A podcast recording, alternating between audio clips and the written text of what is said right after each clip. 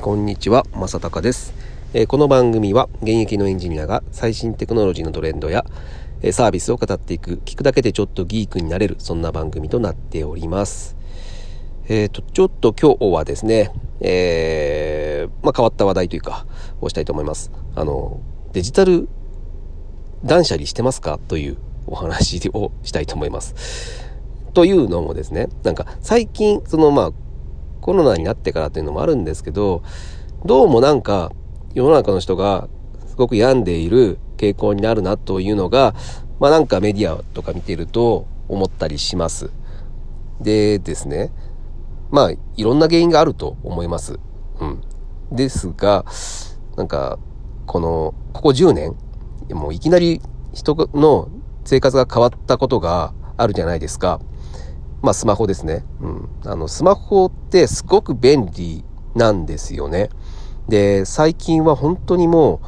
仕事にも欠かせない存在になってきてますよね。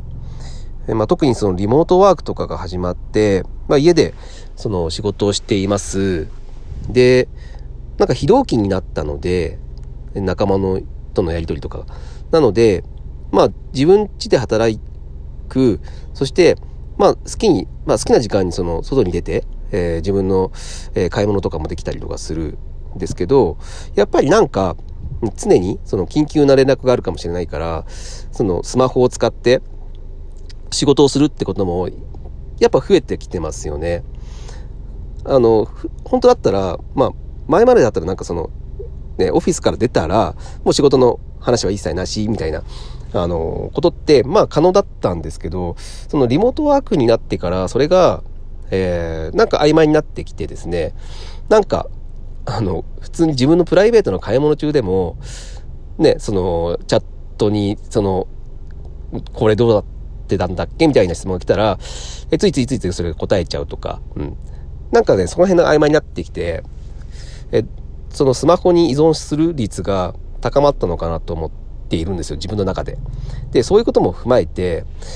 うん、まあ、これデジタル断捨離ってもう昔から言われてますけども、えー、まあ、ここ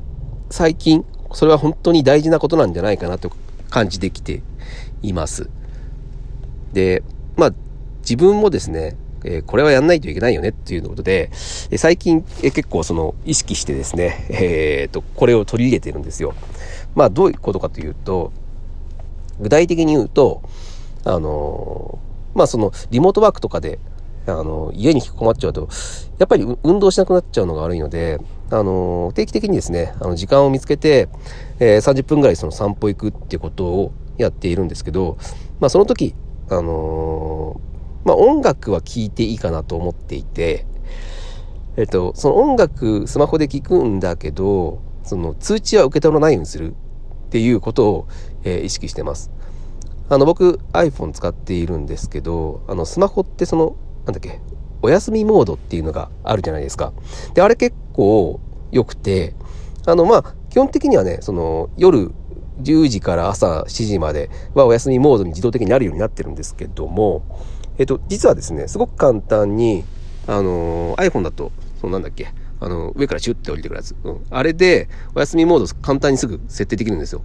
で、おすすめなのが、その長押しすると、えー、1時間だけお休みモードにするっていうのが、えー、簡単にできたりして、それを結構頻繁に使ってます。あの、お散歩行こうとなった時に、えー、まあ、音楽聴くために、その iPhone と、えー、AirPods は、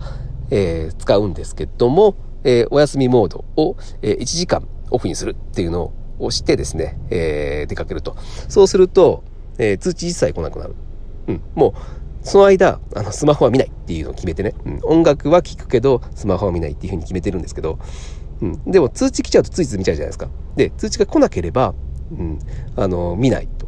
で、さらにその、お休みモードなんで、電話も絶対かかってこないんで、うん。あの、絶対誰にも邪魔されないで済むっていうのが、えまあ、いいのかなと思います。で、あと、うんとね、SNS みんな見がちですね。うん、なんかすげえヒントで更新してる人とかも結構いるので、で、SNS はまあ見ないようにするっていうのは当たり前なんですけど、あのね、結構、あのやっぱスマホのね、あのどこの位置に、えー、そのアプリがいるかで、結構その見る頻度って変わっちゃうのかなと思っていて、で、僕のおすすめは、あの、メインページには置かない。あの、1ページ目ってことですね。うん。2ページ目、3ページ目以降に置いて、かつ、フォルダに入れるっていうのはいいですね。うん、SNS フォルダに入れる。そうすると、えー、そこのホーム画面に行っただけじゃ開けないんです。その SNS のフォルダを選択してからじゃないと、えっ、ー、と見れないので、なんかね、突発的にそのアプリを開いてしまうということが、あの、なくなるので、あやっぱりね、こうやると人間って、あその一手間がが結構、あの、億劫になるので、あのね、結構ね、効果的ですよ。うん、やってみてもらえるとわかると思いますけど、多分開く頻度がかなり減るのかなと思います。でね、僕の一番のおすすめ、これ ずっと言ってるんですけど、えー、っとね、やっぱね、サウナ、うん、はすごく、このデジタル断捨離の、という、まあ、手段の中ではかなりトップレベルに効果があって、だってもう、行くじゃないですか、サウナに。で、そうするともうスマホが絶対に中で触れないので、もう強制的に、強制的にもう、あの、デジタル断捨離状態になるんですよね。で、えーね、あのー、まあ、サウナの中にそのテレビとかが入ってたりとかする場合もあるんですけど、まあまあまあまあ、あのー、そんなの無視しちゃえばいいぐらいのレベルで、あの、入っている場、っていうかまあ、あのー、サウナの中って、そのやっぱ暑いので、あのそそうやってその情報を取りに行こうっていう気持ちにもならないので、あのー、割と、あの、自分の中ですごく、あのー、心の中で、えー、今の自分について考えることもできるし、やっぱりおすすめです、サウナ。うん。サウナみたいな空間がね、なかなかないんですよね、僕の、あの、周りの生活の中で。なんかあります？その、絶対にスマホが触らない空間ってありますかね？なんかそういうのって、あのー、今の、その、ちょっと闇気味の あの、世界に必要だと思うんですよね。そう。なんか皆さんも多分自分の生活の中で、え、ー、と、そのスマホを触んなくてもいいっていうか、えー、触れない、うん、触れないっていう環境っていうのを、えー、作った方が、あの人生の中で大き、長期間で見ると、えいいことなのかと思うので、あまりそのね、意識してないと、やっぱどんどんどんどんスマホってもう延々と触れちゃうので、ちょっと意識してですね、えデジタルから遠ざけてみると。で、やっぱりその、インプットの、インプットしちゃうんですよね。だから、でもインプットを、やっぱりえー、そのねある程度その手術選択して、えー、必要なものだけにする、うん、あんまり取りすぎないっていうのもすごく大事なことだなと思うんですよね。だからねなんかねそうあの惰性でインプットしちゃうと自分のその偏ったインプットしかしなくなったりとかするんですよね。でそうするとそうなんかね新しいことってあの始めにくくなっちゃう傾向が出てくると僕思っていて、なので、あえて、その自分のインプットを絞るっていうことを一定期間やるとですね、そうするとなんかね、あの、新しいことをやろうって思う、えー、気持ちになってきたりするんですよね。うん。まあ、こういうこともあるのって、ぜひですね、なんか、えー、その、